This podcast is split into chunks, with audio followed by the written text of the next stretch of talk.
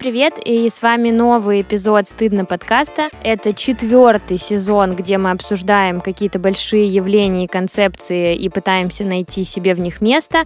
И с вами, как и всегда, разговаривают э, четыре прекрасные подруги.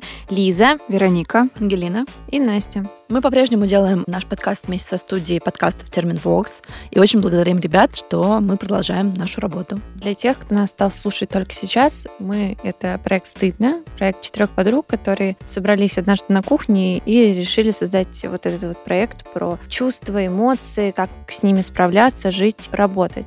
И в новом сезоне мы больше разбираем не какие-то личные эмоции, а какая-то такая глобальная у нас концепция, разобрать вообще, как устроен этот мир и как в нем, блин, существовать. В этом выпуске мы будем говорить о сексуальности, о том, как в разные времена понималось это понятие, о том, что мы сейчас вкладываем, какой смысл в этот термин. Вообще у нас уже был выпуск про секс во втором сезоне, да, мы там делились какими-то личными историями про то, что для нас секс, какой был первый, да, опыт. Мне кажется, что вообще интересный выпуск и довольно такой горячий. Но в этом выпуске акцент сделаем не на сексе, а на сексуальности. В чем разница? Так а в чем разница?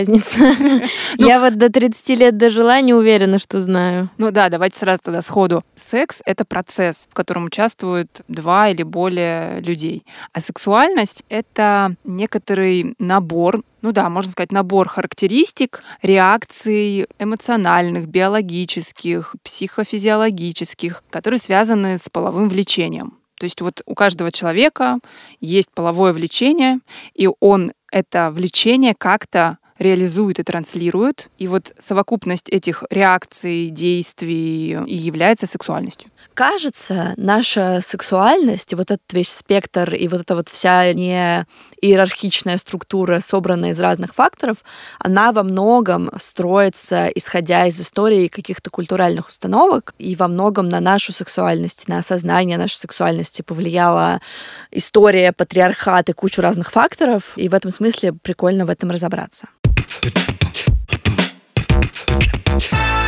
Я думала, что, кстати, в древности, вот Рим и Греция, там все такие были очень как сказать, разнузданные и свободные. Мужчины были, кажется. Да, но оказывается, что вот нет, ну, в смысле, не совсем. Вот в Древнем Риме доминировал патриархат, и идеалом женщины выступала Лукреция. Это римлянка, которая убила себя после изнасилования. Настолько это было ужасно? Да, настолько это было как-то ужасно и невыносимо, что она совершила такой поступок. Но примерно во втором веке до нашей эры наступает перелом, и римское государство оно знакомится с какими-то взглядами, с моралью восточных государств, эллинистических, и вот там уже они начинают отрываться а уже после этого приходит христианство, да, как-то к, начинает главенствовать, и подавляет сексуальность. То есть средневековье и вот весь этот э, период, средневековье считается от 5 до 15 века, да, это такие идеи подавления какой-то сексуальности, что секс нужен просто для продолжения рода, и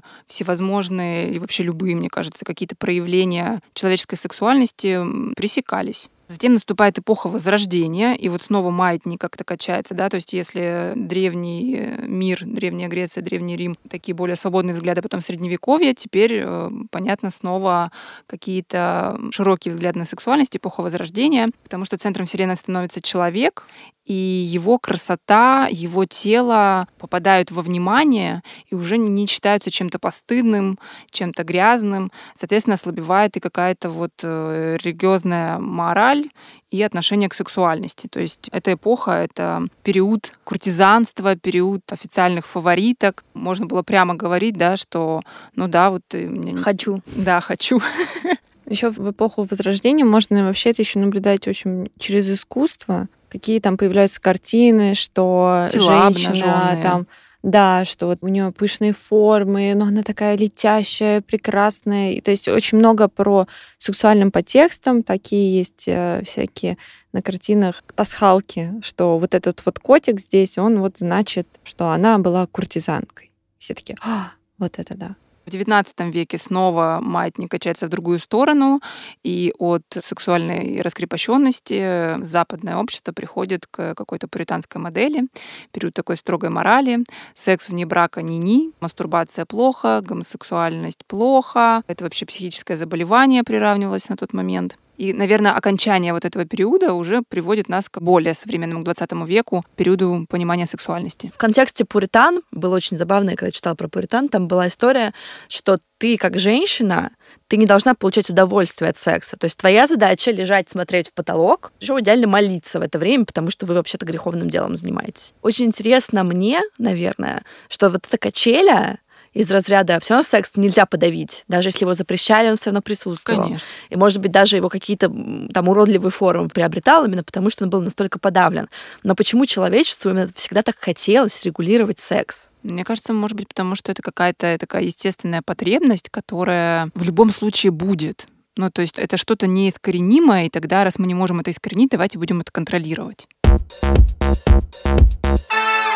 Сейчас можем обсудить вообще сексуальные революции, которые происходили в СССР, в мире. Вот эти все фразы из серии «в СССР секса не было», «нет, был», и было вообще моментом даже очень хорошо. После Октябрьской революции 1917 года, в 20-е годы, в СССР вообще происходило абсолютно удивительное время. Например, СССР было первым государством, которое отменило наказание за преследование гомосексуалов это не значило, что как бы действительно перестали всех гонять, но на государственном уровне сделали такое решение.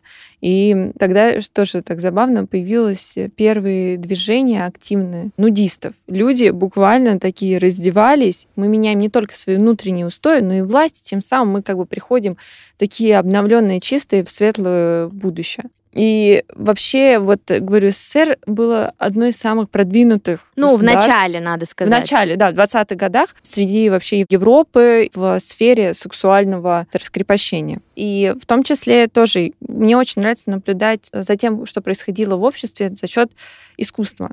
И тогда было очень много художников, поэтов, те же там Маяковские всякие ребята, арт-группировки делали абсолютно прекрасные вещи, абсолютно дикие, которые представить, что они существовали в СССР, слабо можно об этом подумать. И в, среди молодежи, вот как раз в первые вот эти годы советской власти, была популярна теория стакана воды. Я про это не знала, мне так понравилось тоже, что она заключалась в отрицании любви и сведении отношений между мужчиной и женщиной к я это процитирую, к инстинктивной сексуальной потребности, которая должна находить удовлетворение без всяких условностей, так же просто как утоление жажды тогда, в первую сексуальную революцию, было много секс-просвета. Распространяли информацию, что предохраняться круто, нужно быть э, там, внимательным. Я не думаю, что там было как-то про активное согласие, вот, но, по крайней мере, первые попытки вообще там в журналах начали печатать э, схемы женских половых органов. Это было все очень примитивно, но это было необходимо просто, чтобы люди понимали, что вот почему здесь вот так вот, где находится клитор, он, да, в этой комнате. И это классно в том плане, что, мне кажется, сексуальная революция, какое-то сексуальное раскрепощение, свобода должна всегда идти рядом с просвещением, потому что без просвещения возникает много всяческих то есть, то есть вот я правильно поняла, я сейчас как-то так удивлена, что в СССР были газеты, где печатали схемы женских половых органов. В начале. Да, вот это продлилось совершенно недолго, потому что с течением времени государство... Мне кажется, лет 10 максимум, честно говоря. Но это было сделано еще в основном для самих же женщин, которые там из деревни. И они такие, а как, а что, а куда? И вот там прям примитивно, и там не было каких-то сложных названий. Я смотрела вот эти схемы, что там вот такое яичко, вот здесь вот вход условно вот, без э, каких-то сильно сложных анатомических Но сам терминов. факт, что государство занималось э, каким-то сексуальным просвещением, впечатляет, потому что сейчас, мне кажется, что да. тенденция, наоборот, э, другая. Ну, меня вот очень впечатлило, в том числе, когда я узнала о том, что СССР первая страна, которая действительно отменила преследование гомосексуалов. За мужеловство они отменили в 20-х годах. Да, я, когда это узнала, я офигела, потому что мне всегда казалось, что у нас была очень консервативная mm-hmm. в этом плане страна в любой период период времени. А оказывается, в какой-то момент был прямо-таки очень хороший прогресс, и была возможность, знаете, вот этого какого-то классного витка в какое-то классное будущее, но потом, как я понимаю, из-за всяческих вот этих социалистических идей стало понятно, что нужно свои силы направлять в другое русло, ну, то есть не секс, не там какие-то там отношения, еще что-то, а нужно строить э, социалистическую родину, и нужно все силы как бы отдавать этому. И я так понимаю, что именно это послужило вот этой вот историей про то, что в СССР секса нет, просто потому что в СССР все люди, как часть механизма, да, вот эти винтики, занимались только строительством социалистической родины, и ничем другим им заниматься как бы вроде было не положено. Ну, еще, наверное, здесь важно сказать, что государству, естественно, важны ячейки общества, производящие новых людей. И поэтому закончилась вся вот эта история свободы в СССР в 30-е годы, когда постепенно а, страна повернулась в сторону репрессий, государство начало закручивать гайки по всем фронтам, брак начали укреплять. Что важно на самом деле в истории сексуальности, это тема с абортами, контрацепцией. И вот в 10-20-х годах в СССР была возможность сделать аборты. А в, к 30-м годам они начали уже задумываться, что нет, нужно обратно их убрать и запретить это делать. И это супер, как бы тоже важные какие-то, мне кажется, регуляторные штуки когда э, секс, сексуальность — это тоже тема для государственного регулирования. И кажется, что какой-то уже сексуальной революции в нашем таком типичном понимании, она началась из Запада из 60-х годов, с момента, когда появилась вторая волна феминизма, с момента, когда женщины начали бороться за свои права, и что важно, что появились первые оральные контрацептивы, и женщины начали получать больше власти над своим собственным телом. И понятно, что вот этот весь процесс, э, когда женщины открываются, когда женщины такие, я хочу секса тоже, я хочу права, я человек, э, это привело к тому, что там начали как-то чуть-чуть более свободными становиться взгляды, но одновременно с этим, чем больше увеличивалось присутствие вот этого вот какого-то свободного женского тела в медиа, свободного какого-то рассуждения о сексуальности, тем больше массовая культура постепенно шла от э, sex liberation к эксплуатации. И постепенно вот этот образ свободной женщины привел к тому, что появился термин объективация, сексуальная объективация, и большая часть тех же медиа, рекламы и всего прочего пришли к тому, что секс продает, и начали строить на этом а, свои какие-то дальнейшие шаги. А вот у меня вопрос. Вот как вы думаете, вот это понятие, то есть секса было много в разные периоды, но в какой-то момент закрепилось, что если у мужчины много секса с разными женщинами, это окей, если у женщины много секса с разными мужчинами, это не окей. И это возникло вот в тот период, о котором ты говоришь, или это все-таки много раньше? Я думаю, что это вообще с древности раньше, тема. Ну, типа, начиная с древних римлян, ты должна была после изнасилования умереть. Mm, ну, mm-hmm. типа, это история о том, что это патриархальный пережиток, когда женщина не имеет права быть нечистой. То есть ее половые органы ей не принадлежат, они принадлежат обществу, мужчине или кому-то еще. И это не тема в сексуальной революции. Опять же, э, на Западе появился Playboy. Первый выпуск был в 53 году, и постепенно Playboy занял свою нишу. Ты знаешь, кто там был первый на обложке? На первом номере была Мерлин Монро. Ну, кто бы сомневался. Ну вот. Что То есть можно логично. проследить вообще, как менялась сексуальность тоже. Или сексуализация. Мерлин, конечно, там делов наделала своих, это ну точно. Ну, да, и одновременно к тому, что появляются права у женщин, вот это вот все, появляется представление женского тела и какой-то более свободный разговор о сексе в медиа, одновременно появилось и начало меняться отношение к проституции.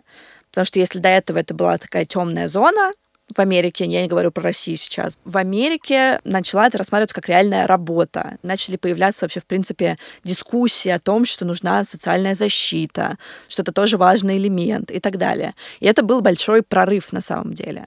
При этом в СССР, возвращаясь обратно, мы можем говорить о том, что с 30-х годов заворачивалась вот эта вся история, что секса нет, есть брак, есть производство новых людей, начинает нарастать давление на гомосексуалов, вот это вот типичное обратно наша качели, как мы из Возрождения переходили в пуританство. постепенно где-то, ну уже я не буду говорить про военный период, потому что там довольно сложно говорить про секс, где-то вот параллельно с 70-х годах начал в СССР возрождаться дискурс вообще о сексе, но вот в 70-х годах он был очень сильно связан с тем, что женщина все еще, он был довольно патриархальный, женщина все еще должна была в большей степени быть более семейной.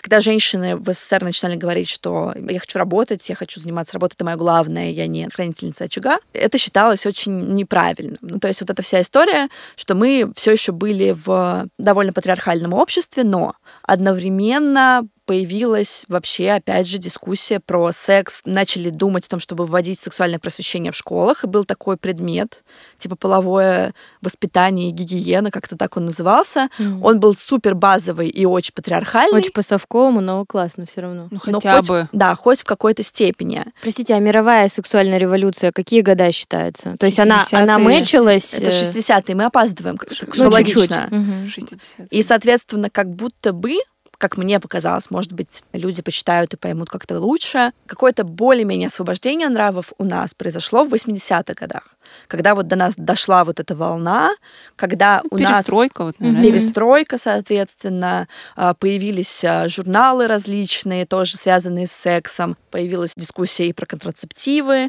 и одновременно был расцвет валютной проституции, вспоминаем фильм «Интердевочка» угу. и так далее. Ну, то есть вот эта вся история, она присутствовала, и как будто бы ее начали начали замечать, а не подавливать. А в 90-х, соответственно, все это дальше продолжало расцветать, поскольку 90-е считаются вообще в целом там одной из самых свободных эпох в России. Ну, одновременно, одновременно, там, например, 90-е — это расцвет газеты «Спид-инфо». Я не знаю, видели вы ее или ну, нет. Да, да, да. Ну, то есть это такая некая вульгаризация секса, когда какая-то желтая пресса, все такое горяченькое. Или вот сейчас э, по интернету гуляют э, вот эти клипы, и все такие «Ого!», где Валерий Леонтьев э, поет песню «Кончайте», или Наташа Королева «У тебя есть палочка». Ну и, короче... И... Салтыкова еще была, где она там и на мальчиках сидит весь клип. Да. да, и все в каких-то просто необыкновенных э, костюмах. И сейчас мы такие, ого, что это было, это показывали по телевидению, да, ну или даже там те же взять двухтысячные, когда от нашей страны на Евровидение ездили тату, которые изображали ну, лесбийскую да. пару. Ну это вот как раз двухтысячные, соответственно. Но опять же, возвращаясь в 90-е, мы все это начинаем обнаруживать, появляется вот эта вот довольно там, вульгарная такая сексуализация всего, что можно было. Соответственно, пока еще можно делать аборты, появляется некая история про ЛГБТ в том смысле, что их начали признавать, и вообще тоже что об этом появилась, да, появилась есть, да, дискуссия нормальная про ЛГБТ. Я так понимаю, что в 90-х даже было несколько гей-изданий в разных регионах, а, которые, да, которые рассказывали. Я даже сейчас не могу представить. Например, а, была газета «Голубок» в Чите, гей-диалог в Нижнем Тагиле. Голубок. Ну, то есть это история про то, что, да, люди об этом разговаривали, ну, и то есть секс, он как бы такой, мы, мы более-менее свободные, 90-е, понятно, что всех убивают, все в малиновых пиджаках, как мы обычно себе представляем 90-е, но одновременно секс тоже как-то развивался. Так а что, пришел Путин и секс запретил? Ну, начался, начались 2000-е, и, соответственно, опять же, качели. Да, ну, 2000-е тоже еще, мне кажется, 2000-е, да, но постепенно мы все равно возвращаемся, как мы пришли к нашей текущей точке мы возвращаемся к тому, что медиа сформировали образ настоящего мужчины, настоящей женщины.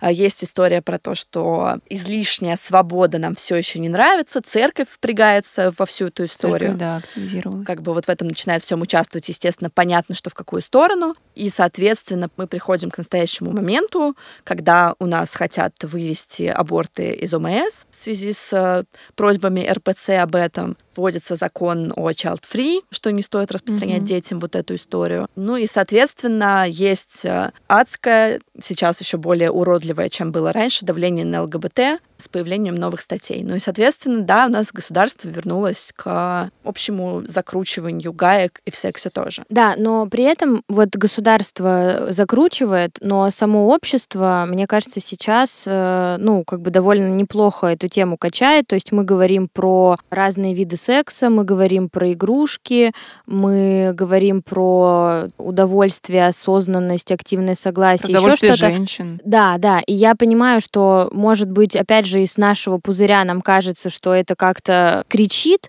но на самом деле нет, да, и это кричит только в нашем окружении. Но, тем не менее, в целом это все равно как бы приятно, что хотя бы какие-то обсуждения есть, хотя бы какой-то секс-просвет от каких-то независимых там медиа условно. И, соответственно, у нас есть социальные сети, у нас есть возможность диалога, никем не инициированного, никем не ограниченного. Мы можем с вами разговаривать, мы ведем подкаст, мы сейчас разговариваем про сексуальность. То есть, соответственно, есть некое присутствие свободы и есть большая возможность посмотреть, как у других. То есть ты открываешь, не знаю, те же рилзы в запрещенной социальной сети, и ты понимаешь, что примерно происходит у людей. И люди говорят о сексе.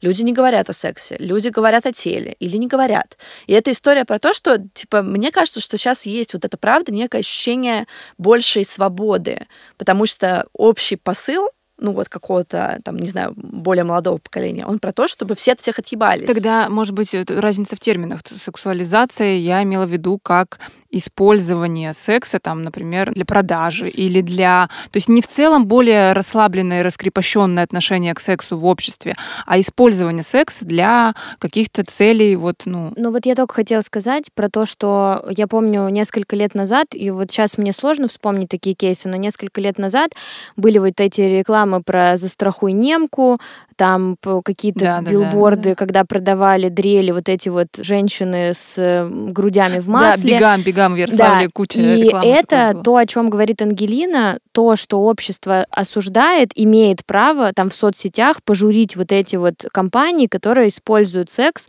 ну, как бы для продажи. И сейчас, мне кажется, компания, которая хочет привлечь какого-то так осознанного... это наоборот не сексуализация, если мы журим это. Да, но компании-то все равно это используют. Ну, то есть ну, как да, будто бы есть, вот... Э, а, угу. Есть как будто бы некий вот этот вот тормозной след. Просто мы можем что-то что... сказать по этому да, поводу. Да, мы можем обсудить это. У нас нет такого, что мы это просто принимаем.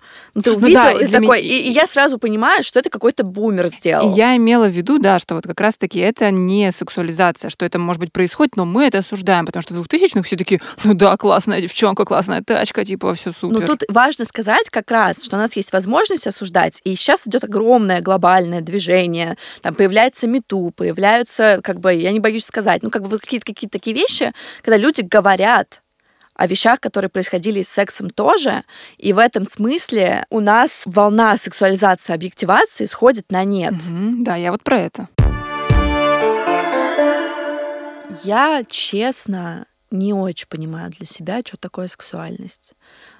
Понятно, что на уровне теории я такая все, что примерно связано с сексом, но не обязательно им является. То, что я испытываю, то, что я думаю про секс и так далее. Наверное, я никогда вот так серьезно не сидела и не раздумывала, считаю ли я себя там сексуальной или какой-то еще, потому что у меня как-то по-другому строится отношение к телу и с телом. Для меня на сексуальность могла повлиять как-то массовая культура того, что ты примерно представляешь себе, как выглядят красивые люди, которых тебе показывают. Ты такой, наверное, они сексуальные. Но в целом я считаю сексуальным какое-то более живое. Для меня сексуальность очень про контекст, и я часто, ну, там, там, например, многие там считают, не знаю, сексуальным общественные какие-нибудь бани, не знаю, пляжи нудистов или чего-то еще. А для меня часто тело отделено от сексуальности, и поэтому я не считаю сексуальным в общественной бане, да хоть голенькие все ходите, какая разница, удобно всем. В простынку завернись, если тебе стыдно. Ну, в целом просто есть тело, а есть именно сексуальный контекст. И ну, вот... то есть тело — это не единственное проявление человека, да. проявление его сексуальности. Ну, то есть в каких-то вещах слова или взгляд могут быть гораздо более сексуальными, чем непосредственно гениталии. Ну или вайб какой-то да, такой. Вайб, да. вайб. Вот типа, и для меня сексуальность, она очень про какие-то тонкие материи, и она не всегда появляется. Либидо у меня тоже не супер прям ходящее, оно витиеватое, но некоторые вещи обходят, и поэтому оно иногда появляется в каких-то внезапных местах. И поэтому для меня вот сексуальность это такая какая-то очень аморфная, сложная штука. Вот есть понятие, да, которое ввела Ангелина про либидо. Либидо — это как бы техническая характеристика сексуальности, или это не связанные все таки вещи? Мне кажется, связаны. Тут просто фича здесь в том, что сексуальность связана с сексом, И ты по либидо можешь понимать, что ты считаешь сексуальным и в каком контексте у тебя либидо работает. Ну, то есть это... То есть как лакмусовая бумажка, условно. Ну, типа того, да. Мне кажется, я жила в стигме какой-то, то, как я должна чувствовать себя сексуальной, не я должна чувствовать себя сексуальной, меня должны э, видеть сексуальной, потому что я уверена, что это медиа сыграло свою роль. Э, там становление сексуальности появилось благодаря программе «Секс с Анфисой Чеховой», которая как бы исторжала просто эту избыточную сексуальность просто тем, что она существовала в поле твоего зрения. У меня было какое-то такое же ощущение, что мне надо быть сексуальной для того, чтобы привлекать других людей, потому что как бы теперь непонятно для чего. Но вот это вот сексуальность, Особенно, когда это, ты замужем, это да? хорошо. Сейчас мне все равно, как бы, это независимо. Я хочу все еще быть сексуальной, и, возможно, не только там для своего мужа, а в целом. Но, наверное, важно уточнить не для кого-то, а для себя. Вот. Вот мне не надо для кого-то стараться, мне хочется вот для себя это как-то прояснить. И вот этот образ э, игривой дикой кошечки, который присутствовал на протяжении очень многих лет, просто потому что так надо. Тебе сказали, ты женщина, ты даешь секс, так используй это как э, свой товар. Испускай феромоны и ходи как афродизиак на ножках. Ну, тебе же это же на самом деле не очень имело отношение к тому, как ты реально хочешь. А ты об этом это- не задумываешься. Ну, это понятно. У тебя Но даже нету... Да, сейчас-то, конечно, то есть это с мужем своим задумалась, что, блин, оказывается, можно там не хотеть, не быть сексуальной. Не быть сексуальной в смысле не стараться вызвать чье-то желание. Мгм. Мгм, мгм. Да, то есть, наверное, сексуальность у меня именно связана с каким-то призывом. Если ты сексуален, то тебе То есть как будто наоборот, как будто бы ты сексуален, если ты вызываешь желание у других людей. Ну, в смысле, как будто сексуальность определяется вот, ну, как зеркало. Типа, ты, я вижу, что я вызываю желание у других людей, значит, я сексуальна. Так? Да, но при этом, наверное, ты не будешь вызывать желание у других, если ты сам не чувствуешь себя сексуальным. Но сейчас я это сказала вслух и поняла, что это не так работает. Абсолютно не так. Мы любим придумывать секс там, где его даже вот даже на миллиметр нет. Короче, с сексуальностью у меня сейчас так, что я чувствую, что она есть, нам с ней хорошо, и мне нравится иногда представлять себя игривой кошечкой, и не обращать внимания на то, что обо мне подумают и как, потому что я это делаю в большей степени для себя, а не для кого-то еще. Но вот как-то кажется, что как будто бы сексуальность это какой-то образ или набор вот э, Характеристик. характеристик, да, что если я, например, сексуальная кошечка, и там, не знаю, как-то вот так одета, или если мужчина, он вот какой-то такой, то значит мы, общество считает их, называет, э, присуждает им звание сексуальный. Ну да, но ты же не можешь поспорить с тем, что такое правда Е- есть. Нет, есть. Ну, я, я просто Мгм, рассуждаю. да. То есть как будто бы у нас так принято, что мы пытаемся понять, сексуальны мы или нет, если мы соответствуем или не соответствуем какому-то образу. Да. Но вообще человек сексуален просто пока он жив.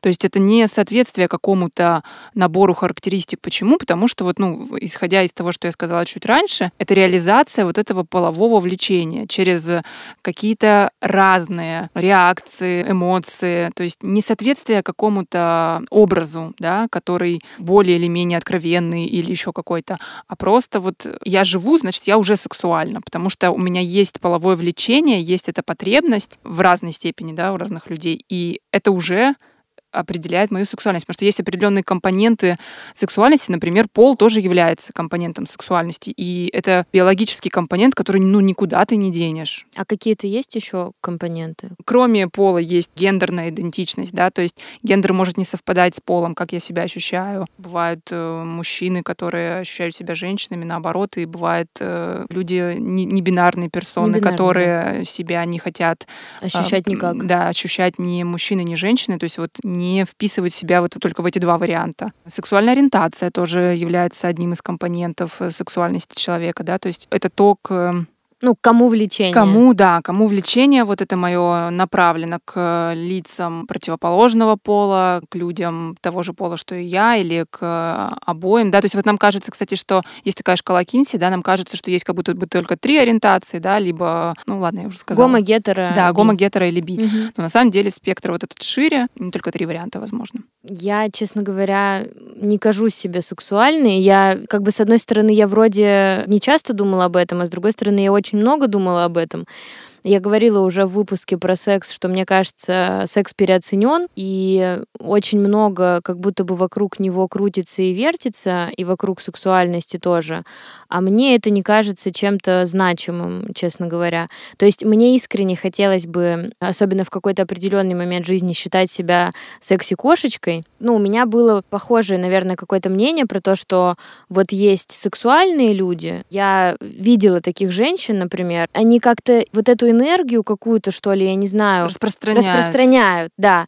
При том, что они не Анджелины Джоли вообще, то есть это не был набор характеристик, это был вот этот вайб, который необъясним. Интересно, никак. что ведь э, каждый человек будет находить сексуальным разных людей. Ну, в смысле, если ты находила их сексуальными, это не значит, что да, для кого-то других они будут да. таковыми. Ну, и более того, мне кажется, что я находила их сексуальными, потому что они были очень телесно раскрепощены. Например, они любили ходить голыми, они любили там покупать какое-то классное... Просто я жила, я говорю так, как будто я сталкерила. Я жила с одной из этих сексуальных женщин, э, Настя ее зовут э, Мека, если вдруг ты меня слышишь, привет. И я знаю, что там, типа, э, Настя очень любила тело, фотографироваться, носить красивое белье.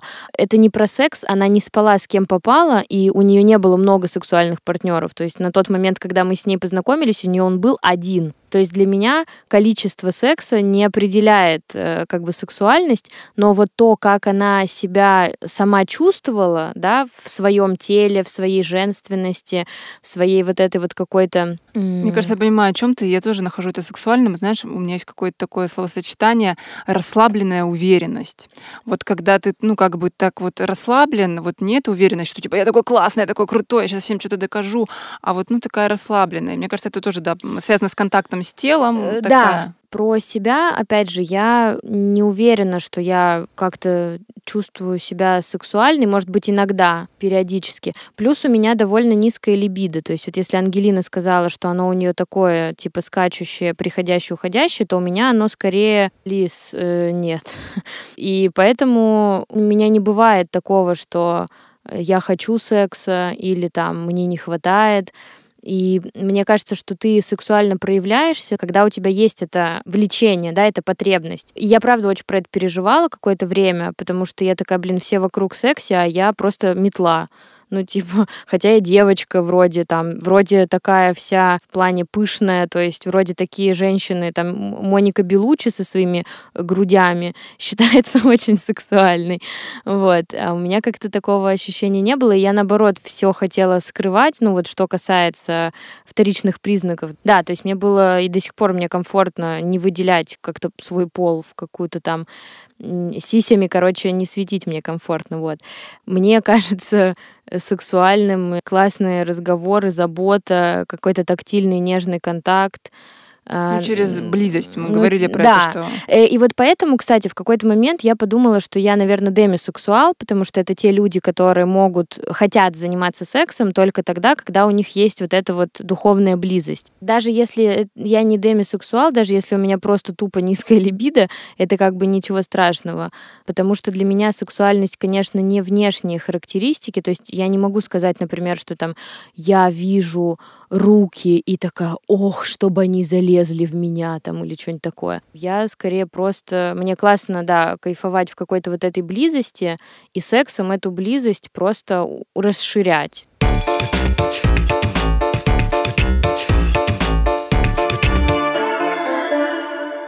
Ну, я думала развить еще тему для обсуждения про порнографию. Что у нас вообще, как порнография в том числе влияет на нашу сексуальность, потому что как будто она имеет большой вес в восстановлении даже какой-то сексуальности.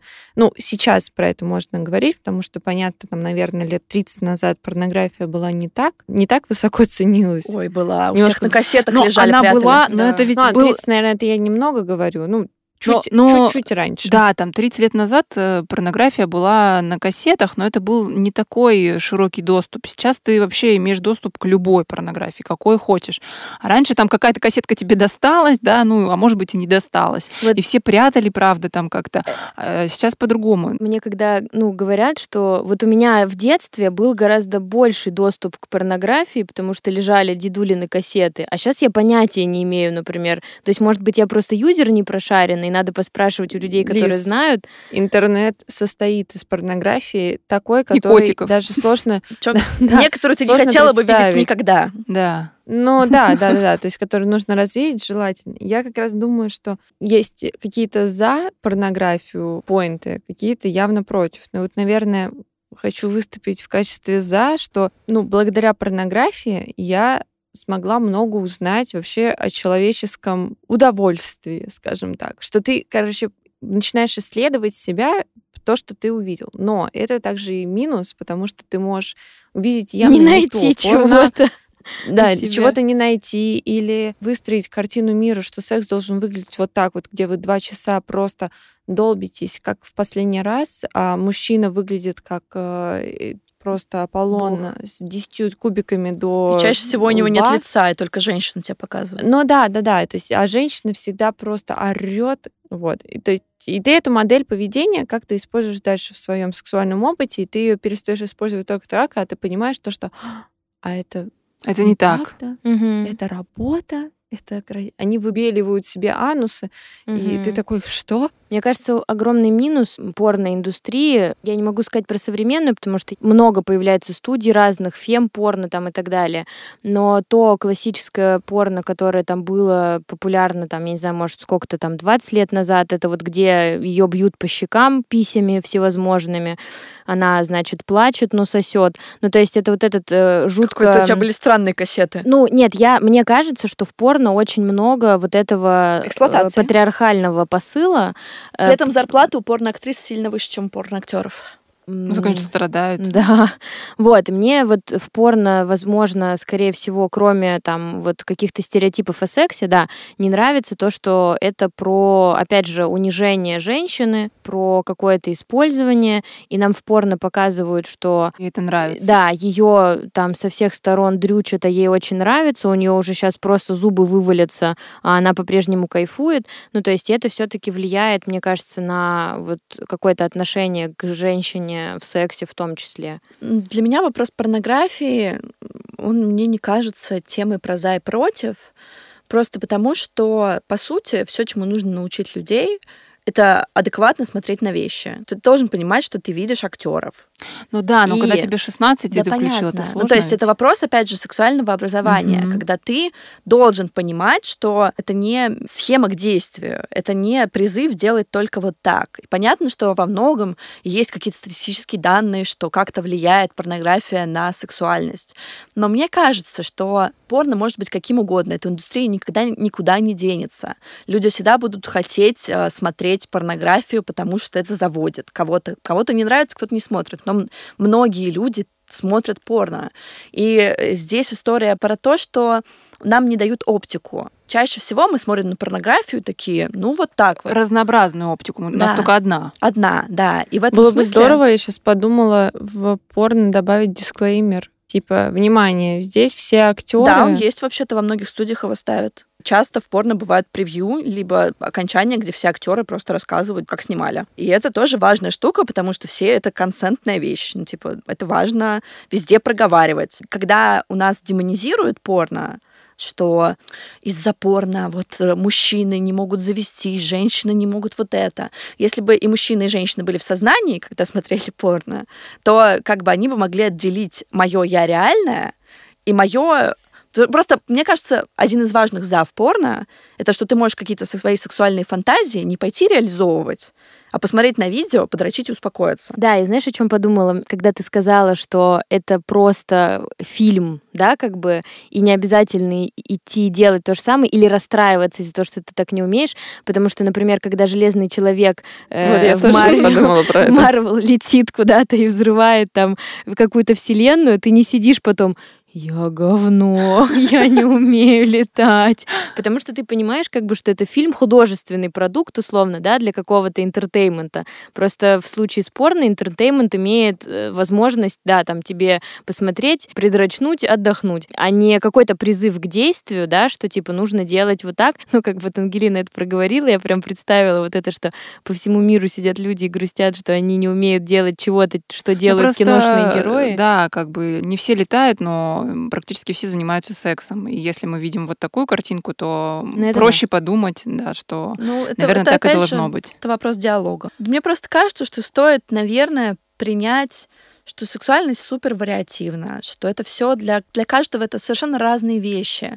У людей бывают разные кинки, бывают какие-то, ну, типа, кому-то нравится одно, кому-то другое. И в этом смысле я бы просто главным выводом хотела сделать, типа, с одной стороны, ебитесь, как в мемах, вот это вот, когда две фигурки сводят. Две собачки. Да, две собачки. А с другой стороны, то, что просто хочется легкости в этом вопросе, потому что, блин, уже сотни лет мы то подавляем, то разрешаем, то подавляем, то разрешаем. Что за биполярка? Ну и как будто, Пожалуйста. Да, как будто много переживаний появляется про то, что я не сексуальная или я не сексуальный, а каким нужно быть, Это а что нужно просто, делать. просто естественный процесс. Как да. идет, так и идет. Если вам вдруг кто-то говорит, что вы не сексуальная или не сексуальный, шлите его нахер и говорите, что я жива, поэтому сексуальна. Ну да, и, наверное, тут надо просто найти какие-то комфортные для себя точки. Ну, то есть там, типа, мне нравится вот такой секс, или мне мне вообще не нравится, или мне нравится раз в год, или там, ну, короче, поскольку, опять же, это спектр, и мы все очень разные, и мы встречаемся с разными людьми, нас привлекают разные люди,